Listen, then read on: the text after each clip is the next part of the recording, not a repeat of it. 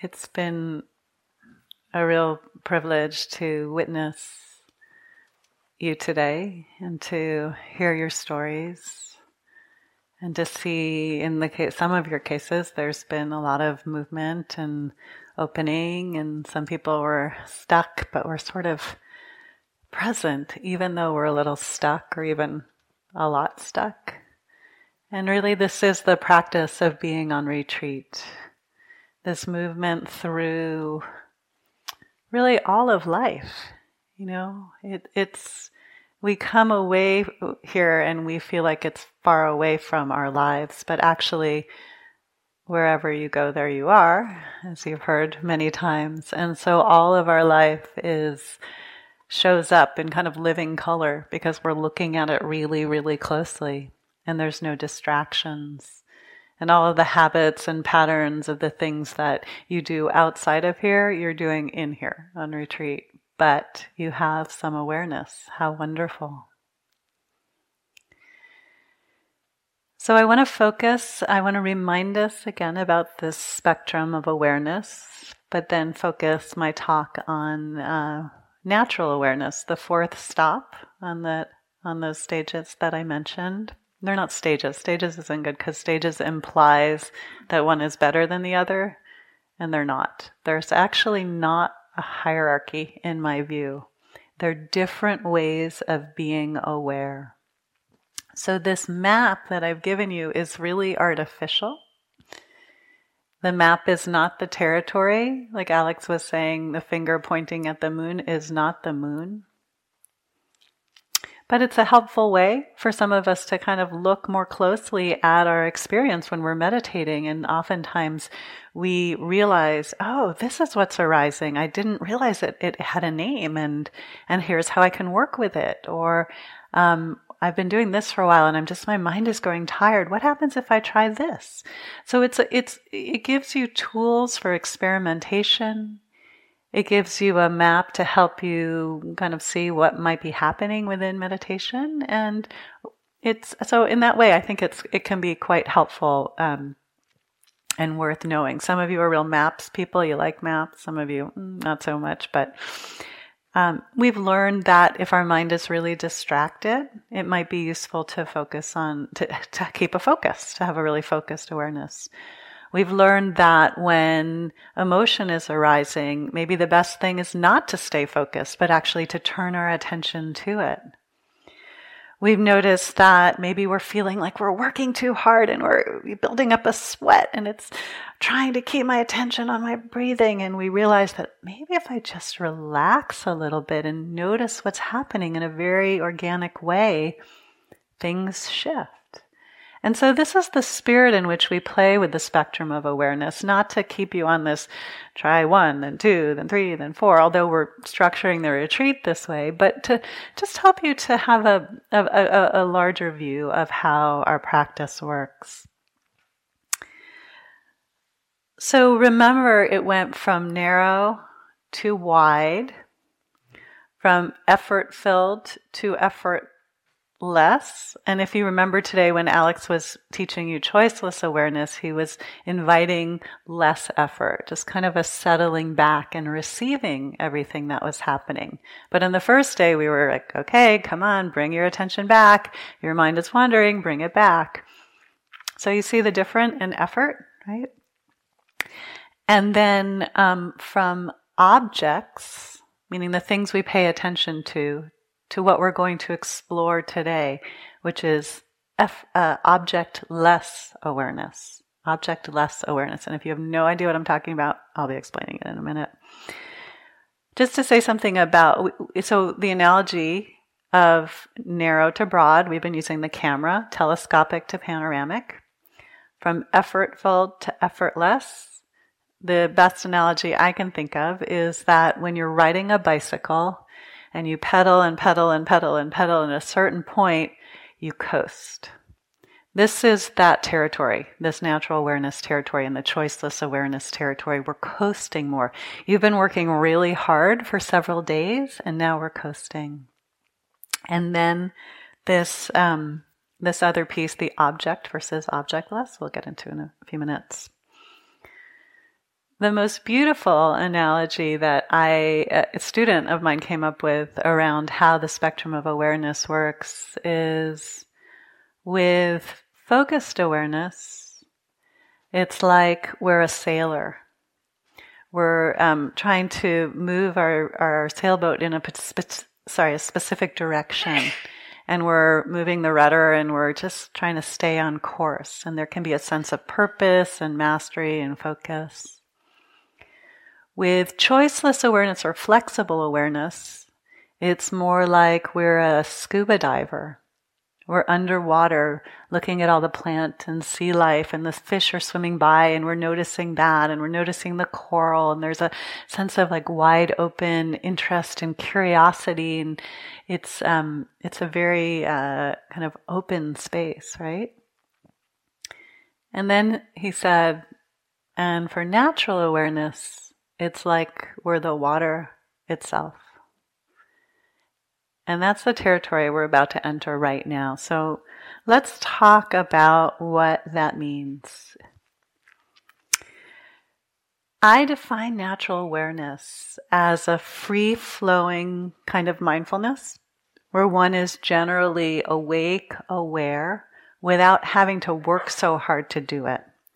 One is spacious and present and connected, where often it's not um, focusing on particular objects, but focusing on the awareness itself. So it's sometimes called awareness of awareness. And I'm going to be really explaining that because that term is confusing, but it, you'll, I think you'll get it in a little bit.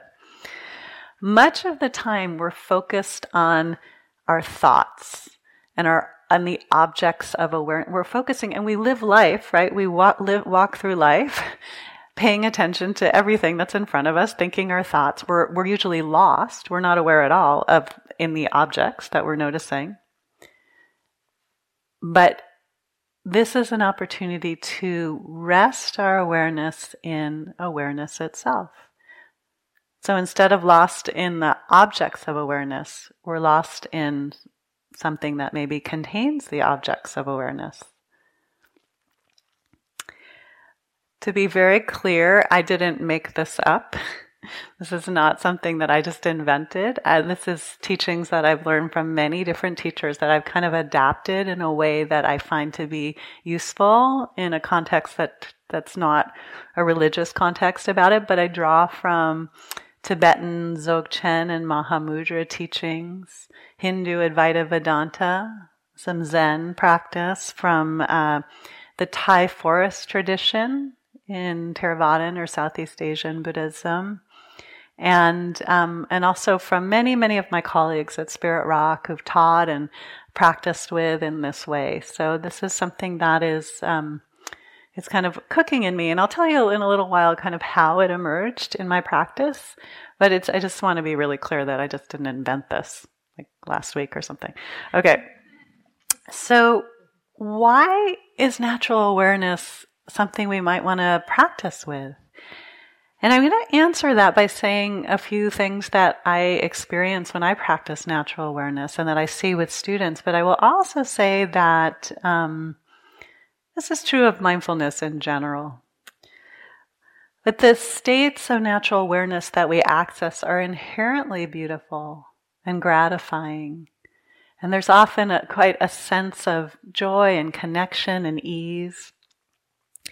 That as we practice natural awareness, we're cultivating a mind of non clinging and non identification and that's what we've been practicing all along. Every time on this retreat that you notice that you're really caught in something and then you let go, there's a moment of freedom.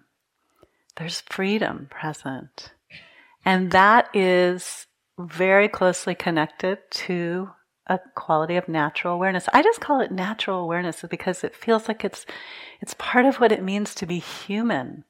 It's natural. We all have awareness.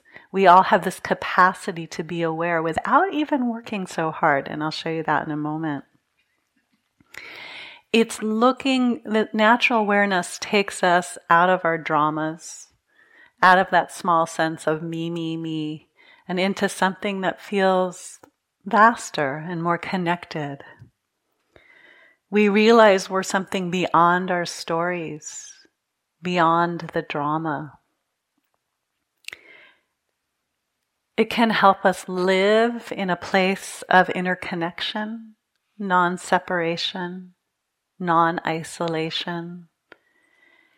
And I see it as a deep place of refuge in a world of anxiety and uncertainty. Because it's only this inner peace, really, that's the only thing we can count on. Everything else is so uncertain. So, doing these practices, doing mindfulness practices, all, as I said, it can apply to anything we've done here. And I'm kind of putting the slant, the lens on the natural awareness. So, we're tapping into an awareness that's already here, that is part of what it means to be a human being. And so, we're going to play a game right now. Some of you have done this with me before, but I'm going to ask you for the next 10 or so seconds. Okay, you have a job. Ready? when I when I count to three, don't be aware. Okay? Ready? One, two, three. Go.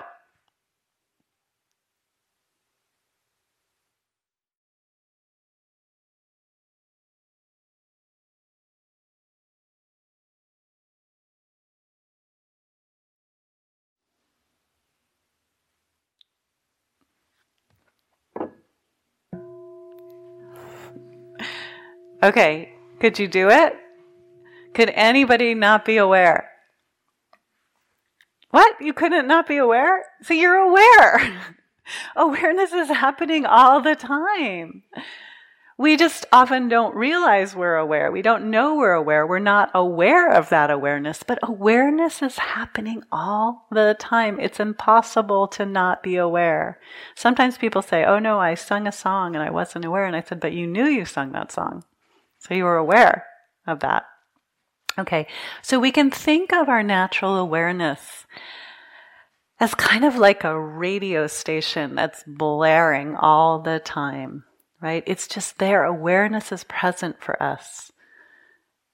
Thich Nhat Hanh, uh, the Vietnamese Zen Buddhist master, would say, please help yourself, right? Mindfulness is always available. Please help yourself awareness is always available. But it's like what happens is there's this one radio station that's blasting natural awareness, and then there's like 50 other ones blasting, you know, KPF anger or whatever, or WC and crazy mind or something, right? Like that's what's happening. We're tuned into the depression station or the I'm not good enough or I'm not worthy enough, right? That's where we get tuned in.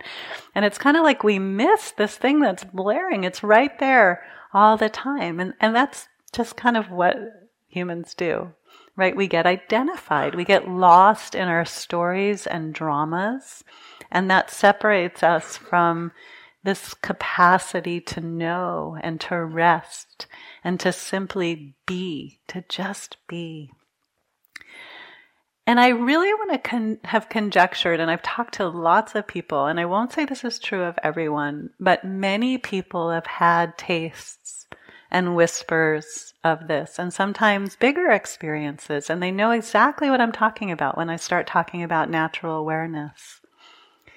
It can arise in the meditation practice. Maybe it, um, since you've been here, maybe there's just been like a settling into your being, an awareness just happening on its own. Or maybe it's when you're outside and you're watching the, you know, the lizards, and there's like this connection and it's me and the lizard and I'm right there or those turkeys that keep making the teachers late for everything or it's like that that it often happens in relation to the nat- natural world, right? Just raise your hand if you've had an experience where you know what I'm talking about, just connected to yourself, a sense of being, yeah. And not everybody, but oftentimes people have an experience of this. There's a beautiful quote from Helen Keller from her book, The Story of My Life, which this was from like the early ni- uh, 1902. She said, Long before I learned to do a sum in arithmetic or describe the shape of the earth, Miss Sullivan had taught me to find beauty in the fragrant woods in every blade of, blade of grass, and in the curves and dimples of my baby sister's hand. Right? And we know Helen Keller's story is so dramatic that when she kind of woke up to, when she could recognize reality and, and label it and know what was happening, and then imagine, I can't imagine what it was like, but imagine the wonder of recognizing what this world was.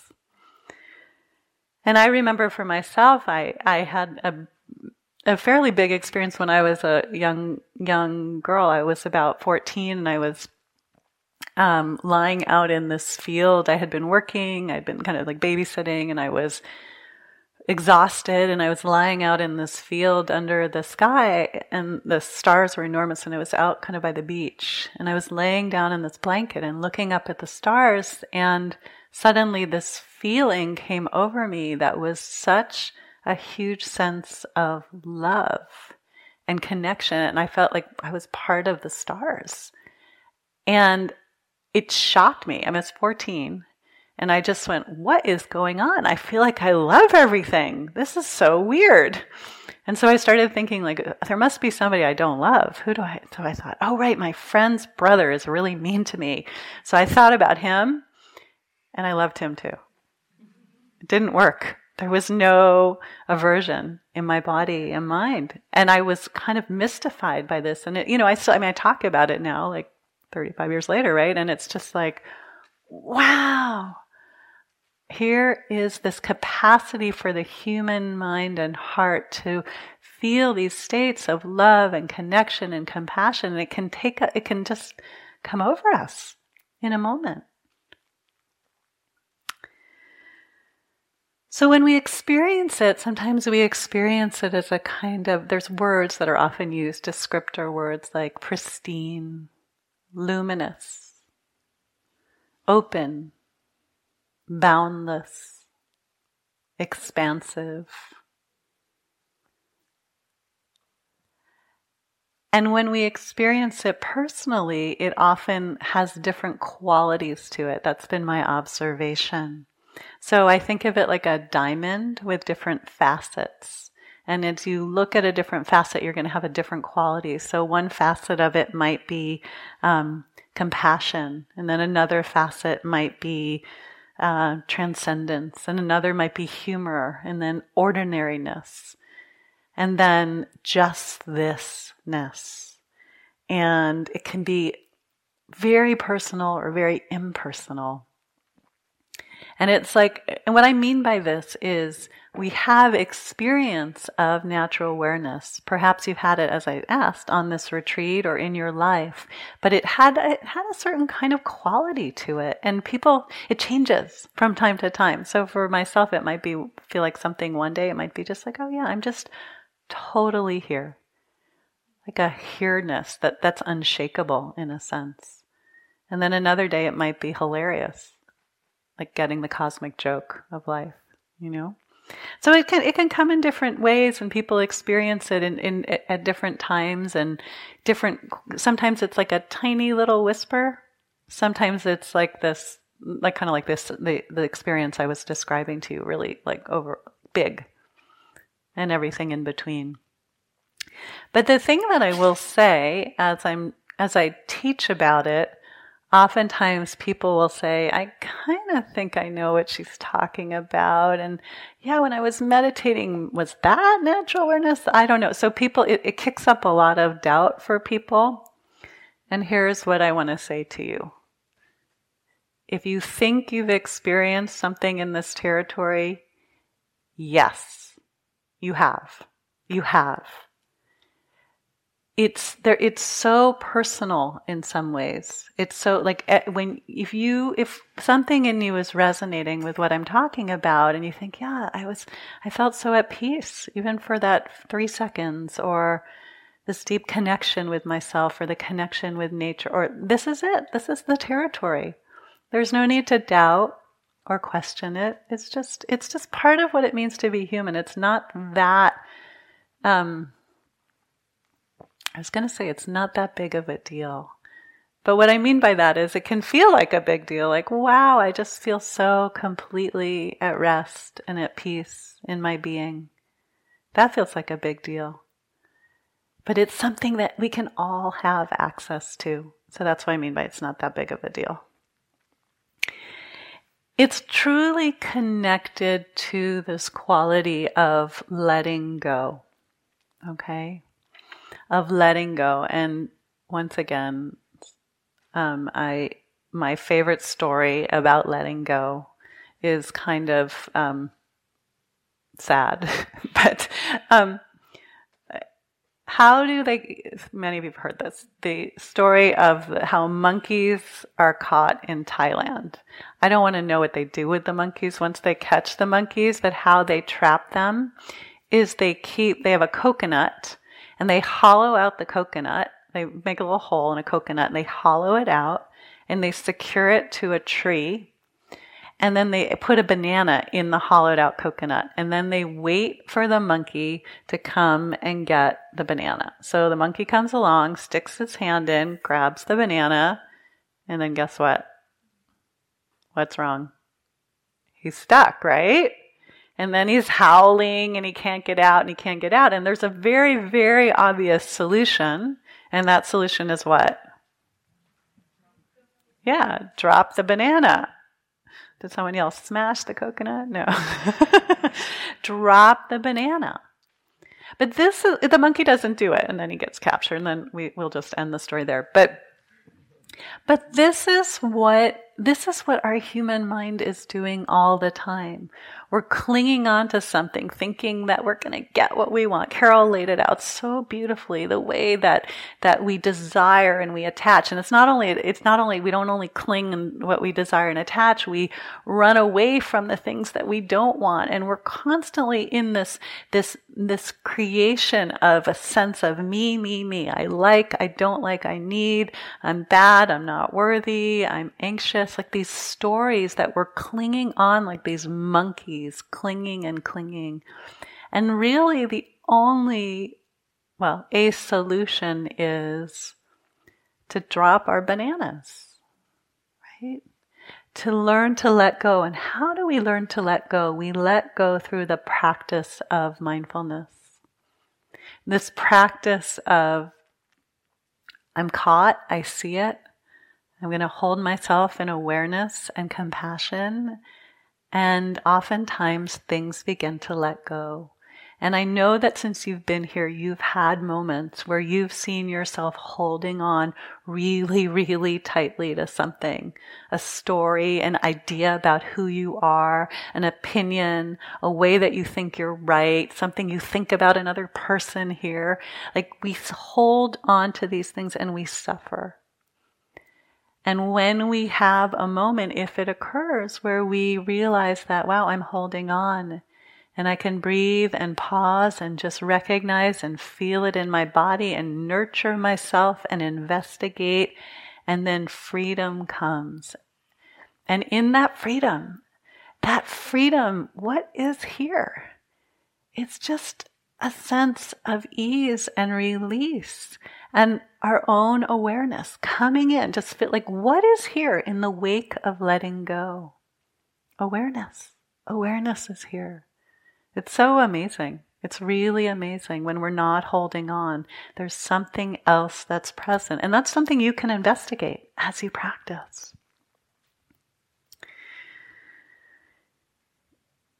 Natural awareness doesn't mean we only have joyful, blissful, you know, great experiences. Natural awareness actually is, it, it, it can be colored by different qualities, like I was describing, but it also is, um, it, it, it, it can also be colored by challenging things. So sometimes when we practice resting in a place of being, just resting, resting our mind, just being, taking a walk without an agenda. And then suddenly up comes grief, or up comes comparing mind, or up comes anxiety. And I often liken it to that we're creating a place of safety inside ourselves And so the parts of us that don't want to be seen, they start to show up.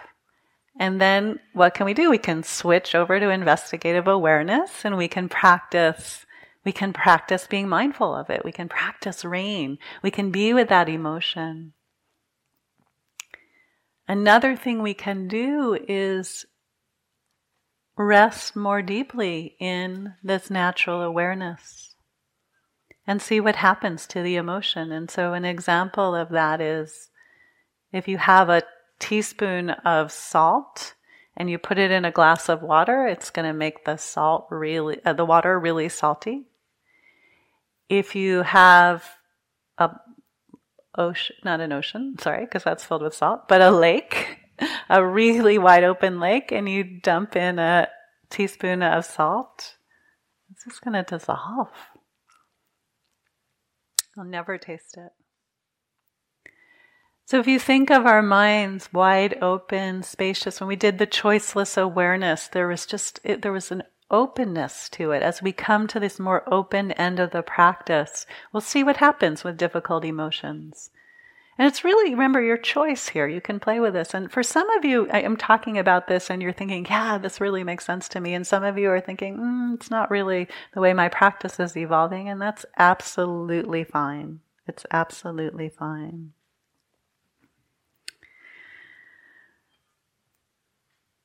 The problem, one of the problems when I teach natural awareness is that there are these pitfalls that you can fall into. Like you're sitting there thinking a million things. Oh, yeah, I'm just resting in natural awareness. Everything's cool. But you're actually just lost in thought. That is not natural awareness. We can get sleepy really easily when we do it because we're just sort of not there, it, it, sometimes it just our mind gets a little fogged out because it's so wide open. We can um, we can find ourselves um, practicing in such a way that that we're like the natural awareness just it, it just it seems like a good idea and we're not quite experiencing it and then we get lost in a lot of judgment and this doesn't make sense and it can get, lead to a lot of confusion.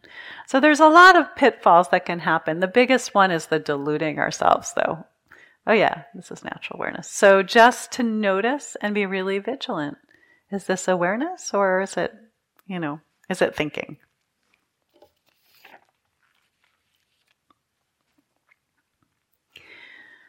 One of my favorite things about the practices that are more effortless is that um, it can counteract a driven quality that so many of us have.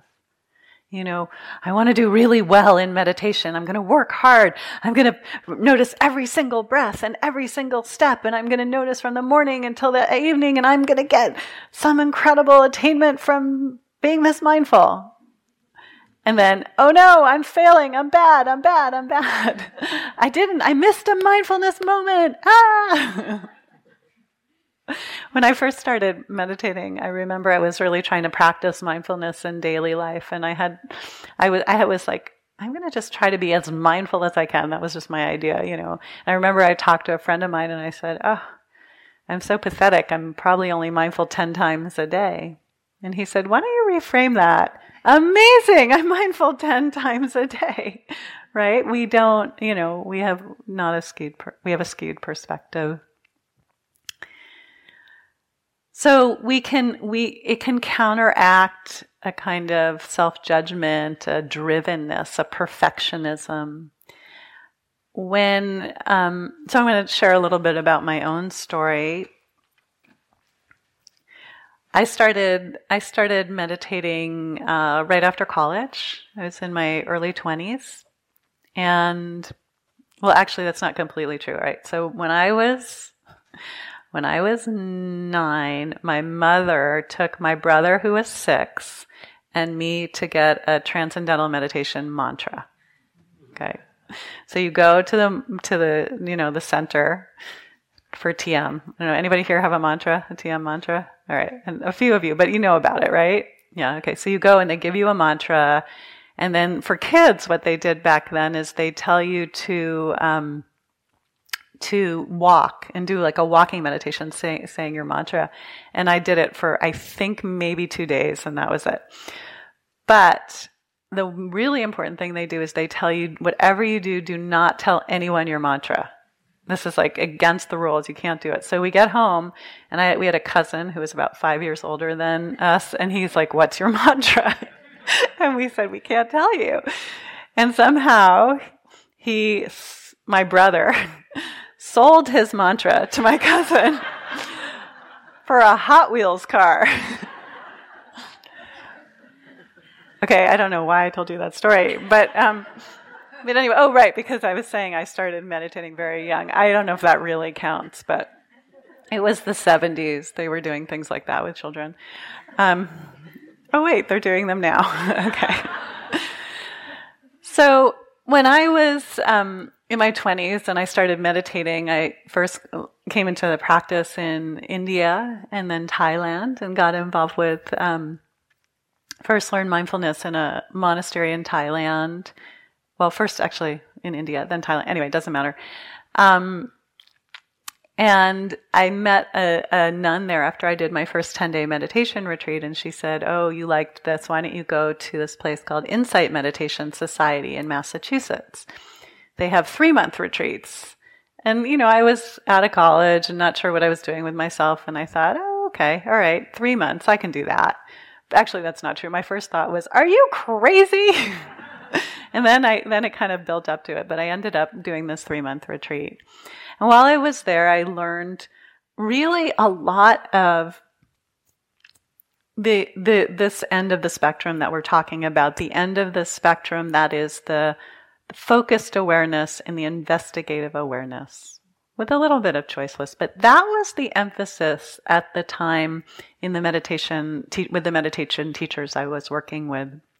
I got very involved with a Burmese teacher named Sayadaw U Pandita. And I would call him in some ways a master of investigative awareness.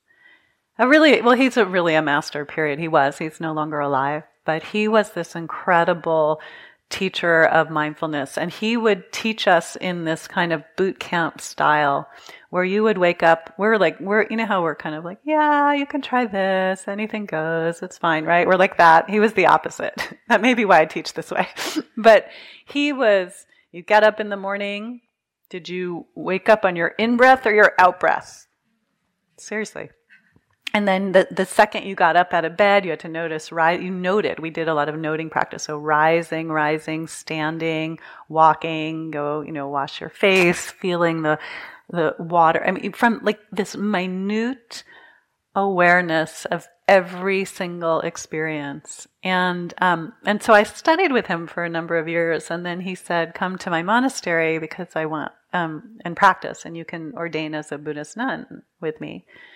And eventually, after about ten years of meditating, I did, and I lived in this monastery, and it was um, really hard in all sorts of ways. Not the least of was the snakes and the spiders and the scorpions and the oh man, giant spiders, really big spiders, and um, really big snakes and really big scorpions. Anyway, it wasn't a picnic. um, maybe it was for them, right? Um, but I was very, very dedicated, right? I was very dedicated, and I had decided that I wanted to do it in the traditional way that it's done in the Buddhist societies, where you, you, um, I, I became a nun. I shaved my head, and I um, gave away my possessions, which is not true. I just put them into storage, and um, and I lived in in this. You know, you don't eat after twelve noon. You don't, um, you're not allowed to sleep in high and luxurious beds, which meant nothing because they give you like a straw mat and say, have fun. and, um, and I abided by these, all these rules and these commitments for being a nun, living in this monastery in the hot, hot, hot, hot weather, not liking the food, um, getting sick a lot. I was basically pretty miserable. But I loved to meditate. I loved to meditate and I felt like it was so worth it for me to have this period of time to deeply go in and explore my mind. And I had been practicing in this very, very effort based way for a really long time. Work hard, work hard, work hard. And, you know, there were goals. I had my spiritual goals because there was a sense that, oh, maybe if I practice hard enough, I'll get some kind of enlightenment or awakening or something really great will happen to me if I practice hard enough. And so I spent that year living in that monastery, meditating, working really, really hard, particularly with this very focused mind, developing concentration, investigating my experience. And it was really, really amazing. I mean, think about what you're doing here for six, seven days, and imagine now multiply that by 10 20 30 right? Because it because it just it just increases the amount of time. It increases your experience right? So what happened was though i was really driven. I had i was i was just a driven person. I was a type a kind of person. I needed to get my a in meditation so I thought if I could be mindful every single second, I would get my A in meditation. so I worked harder and harder and harder. And by about the sixth or seventh month, I was doing all sorts of crazy things. I was like, I said, maybe if I don't sleep, then I can meditate better. Not smart, right? Not a good idea at all. Um, but I tried, you know, I tried not, I tried sleeping less and less. I tried sleeping sitting up. That was really fun, right? There are these in in the Buddhist world. There are these um, traditions of of monks who practice in um, sitting up meditation, and they never sleep. They're, they're incredible. So I tried that. I was not very good at it. Um, the, I tried if I just sit for an, another hour. So I would sit for one hour, two hour, three hour, four hour, waiting for something like amazing to happen. If I could just be mindful. Anyway, you can see where this is going, right? It wasn't a good idea what happened was I ended up um, sort of, well, sort of falling apart. I got, um, I, I, I had this. Just it was just suddenly it was very it was very strange. But over a period of weeks, I stopped being able to be mindful, and I started to feel all this grief and all this shame and all this sense of failure. Like I was failing at the one thing that was the most important thing to me in the world. And I just want to pause for a moment because I tell this story and um, and I suddenly sometimes I've told this story and people think, oh, is this going to happen to me? Just want to remind you, this was like seven months into a meditation retreat. This was not a six day meditation retreat, okay? and of me like really working, trying to get my A, got to get my A in meditation. So I basically fell apart.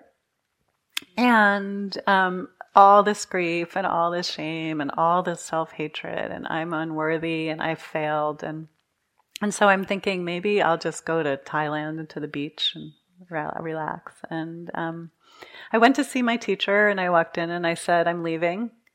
And he said, Fine, leave.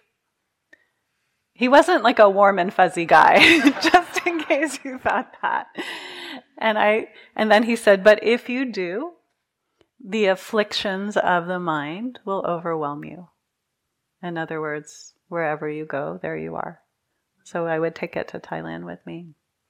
And then I just went back to my room and I reflected and I was like there must be a way for me to to be here but not practice in the same way and I found a book in the little library there that at first they wouldn't let me read because they didn't want me to read, no reading and writing. But finally, when they thought I was going to leave, they let me take the book.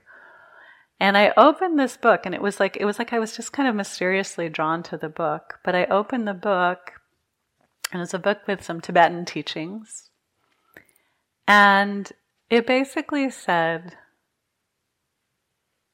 "There's nowhere to go." There's nothing to get. Your mind is already inherently free pure, open, spacious, joyful. This is who you are. So this trying to get something, it's it's a path that will never get you anywhere because you are already there. And I read that and I just remember like bawling. And then I began to practice in a totally different way. And that way involved, first of all, a lot of compassion for myself. All these kindness practices that we've been doing this week kindness, kindness, kindness, hours and hours and hours of kindness to hold the grief, to hold the self hatred, to hold the shame. And then also, I started meditating, not trying to get anything, not trying to be mindful every second, but opening myself to the awareness that was already present. And that's when this quality of natural awareness, that that's when my practice went into that fourth kind of stop on the spectrum that I'm talking about. And I spent the next many, many months practicing, doing all the types of awareness, but infused with this quality of this deeply compassionate, open, spacious, effortless awareness. So I left the monastery and then probably spent the next 20 years studying with different teachers to understand what I was doing. Um, and maybe not 20, but, but then, but then over time, as my meditation practice got very, you know, as I gained more understanding and more practice experience and so forth, I realized that I was just out of balance. And I was out of balance because I was so driven, right? Like I, I didn't really like myself. And I thought that if I could get my A in meditation and get some kind of amazing experience, then I would be a good person. Then people would like me. Then I would be lovable. Then I would never hurt anyone. You know, I had all these stories. But the truth was, and this is what I learned, that I was okay as I was. I was out like seeking for something that wasn't even there. I was, I already had it. Just like in The Wizard of Oz, right? You already have the heart, you have the brain, you have the courage, but you think it's outside of yourself.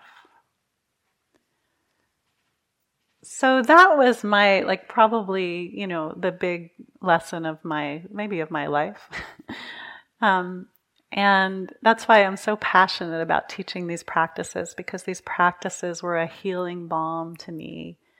And not only that, they're like they're accessible to all of us, right? It's right here for us. So, what I want to do is just spend the next little bit of time trying a few of the natural awareness practices and um, and explain that thing that I was saying awareness of awareness. Like, what is awareness of awareness? So, my experience is that people understand awareness of awareness in three, possibly four different ways. One of the ways of understanding awareness of awareness is awareness is that which contains everything. Okay? So, so, you know what? Rather than talk about it, let's just do it. So I want you to um, so just kind of relax, and as we do this, please have fun with it. Like, do not take this too seriously, and don't get into, oh my gosh, is this it? Oh no, am I doing this right? Like, just just play with it. Let's just have fun. Um, So we can um, we can start by opening up our sense of hearing if we can hear, and if we can't hear, just take a pause for a moment and be with your breath for for just a short moment. But for those who can hear, just listen to the sounds around you in the room. Just listen.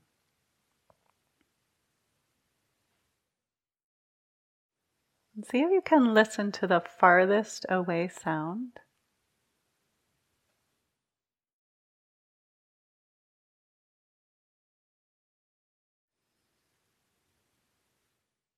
And then for fun, if you're willing, open your eyes.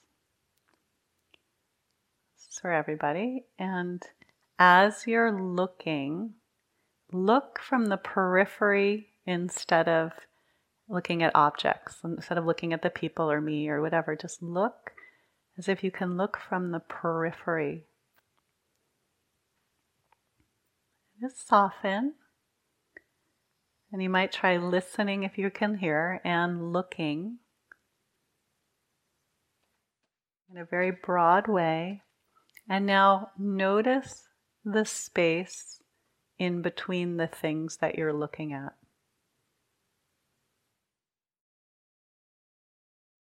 So there's space. Notice the space. Soften your body. Relax. Just feel this wide open space in which everything is contained.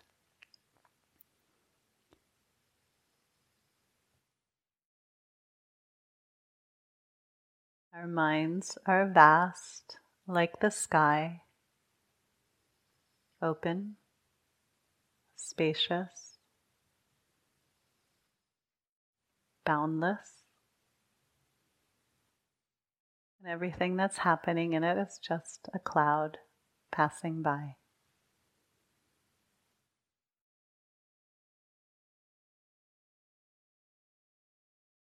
Okay, so we're going to stop. Wait, that's, hold on. Ding. I'll say ding for everyone. Did you notice a shift in your consciousness to something a little bit more spacious? Right? I mean, that's where I was pointing you. So, so one of the ways that we can experience awareness, and again, you, you, we're just playing here, so you might have been, hmm, that was okay, or I didn't get it, that's fine. But one of the ways we experience it is through a sense of um, recognizing that the that which contains everything, like everything is arising in our awareness. And so I was pointing you to that noticing. So we're going to try another one that people sometimes. So another one that people that people experience awareness of awareness is kind of like a question that makes your mind tied up in knots a little bit. And it um, is supposed to confuse you. And sometimes it helps, like, you see things in a different way. So let's try this one. I, I'll actually, I'll combine two more together. So we'll do this question. So this one is awareness of awareness is that which knows, that which knows. Okay. So let's just take a pause and sit here. If you like the wide open, spacious awareness, you can do keep going with that. If you want to go back to closing your eyes, you can do that.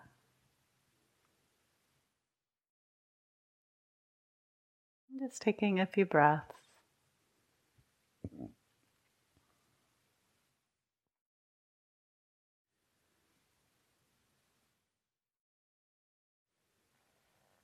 Let's ask ourselves the question who is aware right now?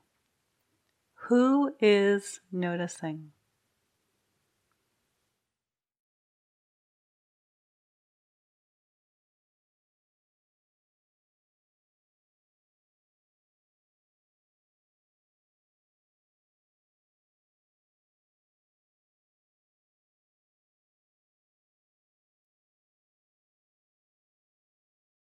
Okay, that's another one that I was going to offer you. I call these glimpse practices. Now, I know you're having an experience and you're thinking about it, but let me just get through one more. Um, and you can process it on your own.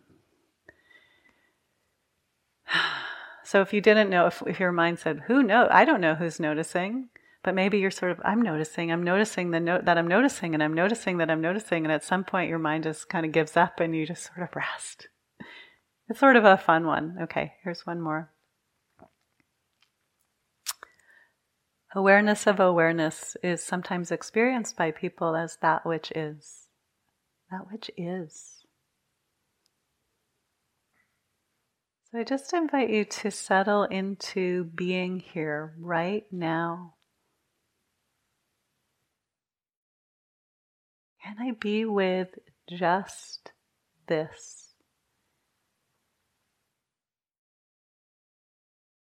Can I be with just this. Everything is happening on its own. There's nothing you have to do. Can I be with just this?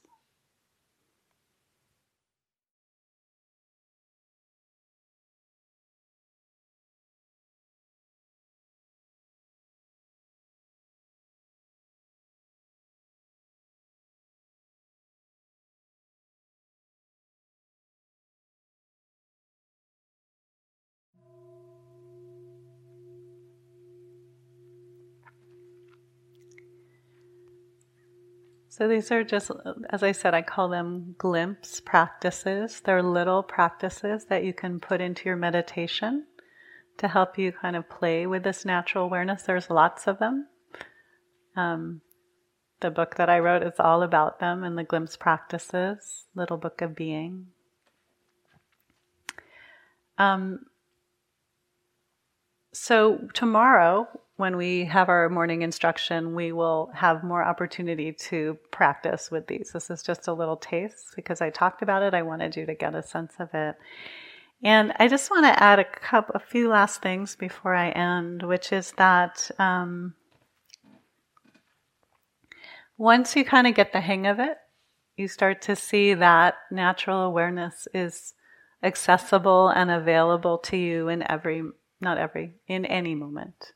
In other words, we can connect with it when we're taking a walk, when we're out in nature, when we're in the midst of athletic activity, when we're in the flow of creativity, when we're hanging out with our dog, though possibly not with our cat. I'm just kidding. I just learned I learned from one of you that there's a whole very beneficial thing that happened. Now I can't remember, but cats are great. Okay. um, and this doesn't mean that if you practice natural awareness, you suddenly you're you everything's good, the world is good, there's no suffering, there's no injustice, there's no personal injustice. That is not true. So just don't get that idea. I call that being a bliss ninny someone who loves the bliss but is disconnected from re- reality. And, and no, this is not about turning us into this. These practices, as I said earlier, can be an incredible inner refuge in the midst of this chaotic and confusing world. They may speak to you, they may not speak to you. All of the practices, you know, I, sh- I should really say this very clearly all of the practices that we are doing here can be a refuge for you in the midst of this crazy and chaotic world. So, and then from a place of our connection to ourselves, that's where we act from. We act from a place like like our actions can be so much more effective when they're linked to a sense of deep inner peace and connection with ourselves.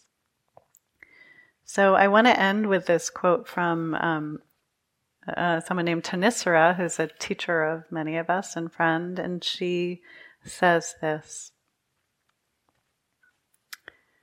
Underlying the critical juncture in our biological and social evolution is a crisis of conscience and consciousness. Having traveled the great oceans, conquered all the lands, extracted wealth from the earth and dominated her species, we now have one journey left to make. This is the most important journey we could ever make because everything depends on it. the evolutionary imperative of our times, the evolutionary imperative of our times invites us to journey from seeing the world out there, separate and alien from us, to directly knowing our intimacy with all things. This is the shift from a dualistic consciousness to an awakened awareness that recognizes nothing is apart from anything else, and ultimately, nothing is apart from our deeper nature. So let's close our eyes for a moment if you want to, or keep them open if you're needing to listen that way.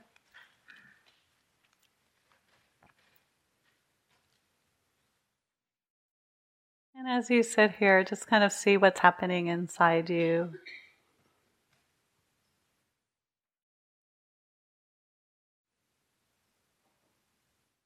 Just to notice is it possible to be here with just this? Resting in awareness. Everything is happening on its own. Connected, intimate, luminous, bright.